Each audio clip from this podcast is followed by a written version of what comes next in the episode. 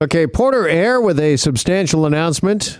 They're going to buy a few airplanes, and they've also got plans to fly out of Pearson International Airport. For more, here's Canada's travel guy, Jim Byers, joins us now on 640 Toronto. Jim, good afternoon. Hey, Jeff, how are you? Hey, I'm well, thanks. Uh, tell us a bit about this announcement, if you could, by Porter. It uh, it looks fairly substantial. yeah, five uh, five point eight billion, and that's U.S. dollars. I don't know what that is in Canadian. It's probably close to seven or, or a little bit more than that. So, uh, and that's billion with a B, of course. So this is just it's a, it's a massive deal. I think there's 30 planes are on a firm order, and then 50 more are they have the right to purchase 50 more. And these are Embraer jets, which are made in, I believe, Brazil.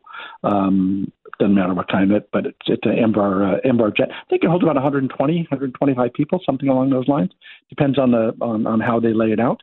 Um, but yeah, I mean, Porter, you know, as most Canadians know, and most people listening would probably understand, Toronto-based airline has generally been flying to places within a couple of hours. So they've got uh, turboprop jets out of Toronto Island or Billy Bishop Airport, and you know Chicago, New York, Myrtle Beach, uh, other destinations in Canada, in Ontario, Halifax, Quebec, that sort of thing.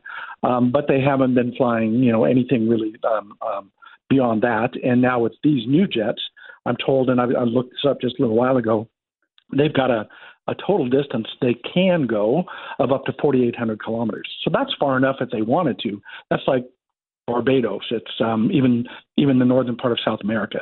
You could even fly from from Dublin to Halifax with one of these planes. Um, uh, so I'm not sure they've got any plans to expand to there, but they did say they want to do San Francisco and Vancouver, uh, Los Angeles, Vegas, Nashville, uh, Miami, uh, Nassau, the Bahamas. They said on their website that they they were including Mexico, but if you look at the map of their potential destinations, it's not showing Mexico. But I can't imagine why they wouldn't, you know, fly to Cancun or, or Cabo San Lucas. It's it's a pretty amazing difference and a big and a big change in the Canadian travel scene for sure. All right, well, let's talk about this because what does this tell us about the future of travel first? Because uh, obviously, Porter is seeing some uh, real opportunity, some real growth on the horizon here.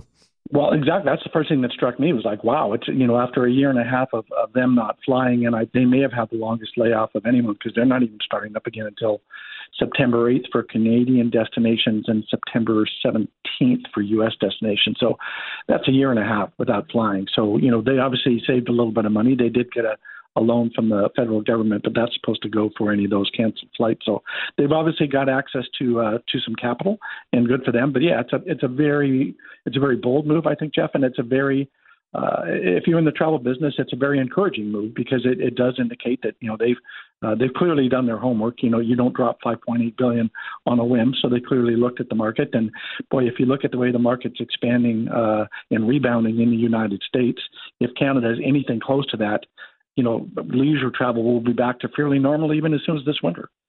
What does this mean, do you think, Jim, for the consumer, for the uh, traveler? The fact that uh, Porter will now be out of a Pearson airport uh, as well. Is this going to have some influence when it comes to uh, pricing? Well, you would think so. I was speaking yesterday with Robert Kokonis from AirTrav, and uh, he's an airline consultant, and he was making the same point that you know ju- usually, you know, in these cases like this, Jeff, you know, more competition means means lower prices, um, which is good because I think you know all the airlines as a shape as, they, as they're in. I was thinking that there was probably going to be some you know, increase in prices over the next year. Maybe this helped hold that down, and you know certainly you know Porter's Porter's business model is a really interesting one, and, and uh, when I was speaking with Robert yesterday, he said a lot of his friends in Western Canada have said, "Boy, you know, we wish we had Porter because they like the they like the design, they like you know the the, the attendants have those smart little uniforms. Uh, you get the free beer or glass of wine on board. It is a somewhat elevated experience compared to you know a lot of economy offerings that that other Canadian airlines are offering. So, um, you know, if if they make this a reasonably uh, attractive price price point, um, and deliver that kind of service that they're known for, you know, um, I think it's going to do very well. Yeah, I think you touched on the point that a lot of Porter travelers are wondering: Does that free beverage, the complimentary beverage, is it staying? is that in the fine print? This five point eight billion dollar deal.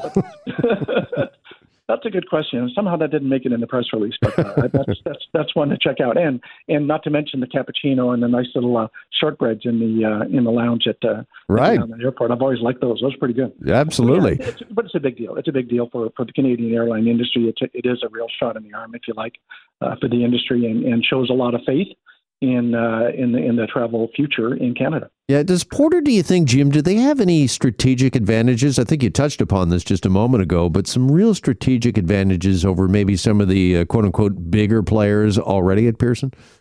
Well, I, I don't know about that. I mean, it, it, it really kind of depends. I don't know what, what sort of landing fees and all the rest of that stuff they're going to have. I mean, they are certainly swimming with the big boys. When you're when you're at uh, uh, at the island airport, you've got some Air Canada flights, but it's you know, it's it's been dominated by uh, by Porter over the years, Jeff. So, you know, how this is going to work up there, they're obviously going to have to market it.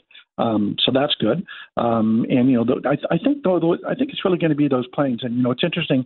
The other expansions that have been going on in Canada lately are, are really at the other end of the market, which is Swoop and Flair, and I think Enerjet, all very much this ULCC or ultra low cost carriers, they call them. Um, so, you know, Porter is seeing a different opportunity. And I, I think it also speaks well to their faith in business travel. Now, a lot of Porter's, uh, uh, you know, uh, theories or, or the way they've operated in the past has been lots of business travel during the week, people going off to Montreal, Chicago, whatever, New York. Um, and then on weekends, they would do things like, hey, you want to fly to go go for a skiing trip in Tremblant in the winter, or go to New York uh, and go shopping for the weekend. You know, so that's going to be a different business model because you don't fly to San Francisco generally for the weekend. So I think they will they will you know probably be doing more of a focus on their leisure travelers, but you know those business folks that like that like that little special perks and those little uh, nice treatment are certainly going to want to try it out uh, on a, on a trip to Vancouver. So from that standpoint, you have to you'd have to think that uh, you know Air Canada is looking over their shoulder a little bit anyway. Yeah. What is the timeline? Do we know for Porter to arrive at Pearson and for these jets that are now on order, these uh, planes uh, to become part of their fleet? It's pretty fast. They said they they expected this to be up and running by uh, late in 2022. Now I don't remember whether they said you know third quarter or or fourth quarter, but they said it would be sometime they hoped in uh, towards the end of next year um, which is pretty quick. You know, so that's uh, that's only a little more than a year from now. We might start seeing some of these uh, start seeing some of these planes. And like I said, they've ordered 30 on a firm order, and then there's a potential order for 50 more. All the stories that I've said said they got a pretty good price. So if you're uh, if you're looking to buy a jet, Jeff, uh, maybe this is maybe it's a good it's a good time in the market. Okay, well, uh, not tomorrow or not the day tomorrow. after, but uh, we'll talk. Uh, okay. Finally, let me ask you, uh, Jim about people who are dying to travel that uh, they've been waiting so long to uh, book that uh, next vacation, that next destination, to buy some uh, airline tickets, some plane tickets. Uh, would you advise them to do so uh, right now or wait a little longer? Because as we know, with the pandemic, there were a lot of people left holding their tickets that couldn't get refunds. Yeah, I mean, I think it's a pretty good time. There've been some there have been some very good deals that I've seen lately, Jeff, and uh, I, I haven't looked in the last day or two, but last time I looked, there were some excellent fares uh, to and from the West Coast, especially um, really great uh, uh, prices for Hawaii and, and some other Caribbean destinations because a lot of Canadians, you know, tend to stay home a little bit more in the summertime. So I think they're trying to lure people to, to destinations that they might not normally uh, visit in the summer. So I've seen some really good prices. Uh, they've all got pretty good flexible booking policies right now. So if you do have to cancel, you can get your money back much easier than you could have uh, a year or a year and a half ago. So yeah, I think now's a, I, I think now is a very good time to, to, to be on the lookout.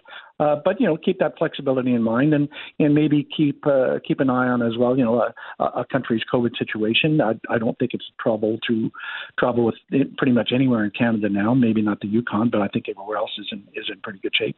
Most of the U.S., except for a few pockets, is in good shape. Europe is welcoming more people every day. Um, so you know, but you can't even go to Australia even if you wanted to. So that's not really an option. But yeah, there's there's some good deals, and I think it's I think it's a good time. And and uh, course, a lot of folks want to stay home and explore Canada this summer, which is terrific. You bet. Canada's travel guide, Jim Byers, with us this afternoon. Jim, appreciate it as always. Thanks so much. No worries. Okay, see you, Jeff.